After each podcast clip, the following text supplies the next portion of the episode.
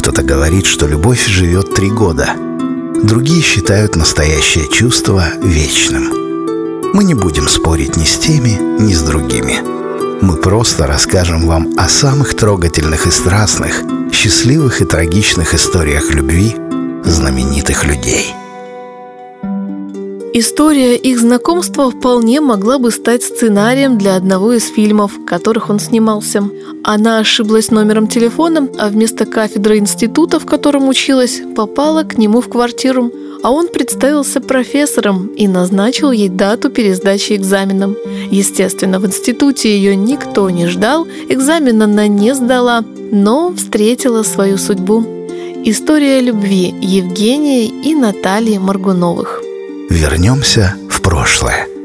Евгений Маргунов родился в Москве. Подростковый возраст будущего актера пришелся на годы Великой Отечественной. Отец погиб на фронте, и чтобы помочь матери, Евгений с 14 лет работал на заводе, на котором производили артиллерийские снаряды. Тогда же Маргунов увлекся кинематографом и загорелся идеей стать актером. Но директор завода не хотел отпускать такого ценного работника. Тогда смелый юноша написал письмо с просьбой самому Сталину. На письмо пришел ответ, и Маргунова действительно зачислили в училище при театре Таирова.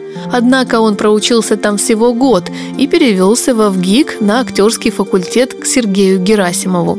Фильме «Молодая гвардия» актер сыграл свою первую звездную роль. Ну а роль бывалого в фильмах Леонида Гайдая принесла ему всесоюзную известность любовь.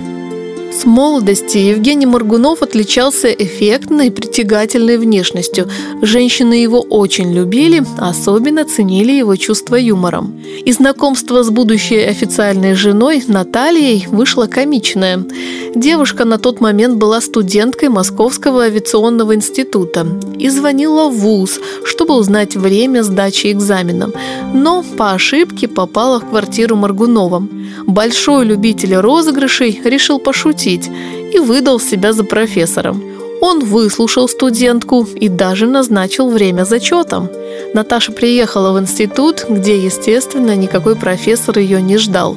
Конечно, через день Маргунов извинился за розыгрыш и назначил Наташе свидание.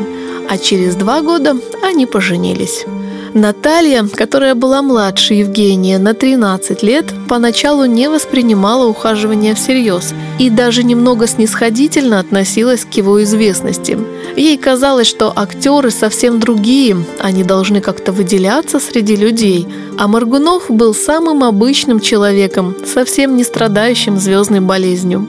У Евгения был вспыльчивый характер, но отходчивый. Он не имел привычки признаваться Наталье в любви, но она всегда знала, что кроме нее ему никто не нужен и заботилась о нем. Ведь у Евгения с 25 лет был сахарный диабет, и врачи не раз грозились ему ампутировать больные ноги. Наташа делала все для того, чтобы этого не случилось. У этой удивительной женщины все было под контролем. Она все успевала, везде была вовремя, всем помогала и все всегда понимала. Евгений Маргунов был ей безмерно благодарен за это и никогда не обманул ее доверием. Финальный аккорд. Евгений и Наталья Маргуновы прожили в счастливом браке 36 лет – Семья для них была понятием святым и неприкосновенным. Они были уверены в друг друге и никогда не выставляли свои отношения на показ. Может быть, в этом и кроется секрет семейного счастья. Встречи и расставания, верность и предательство, любовь. Легендарные истории любви и откровения из жизни исторических личностей, звезд кино и эстрады. В программе дела сердечные.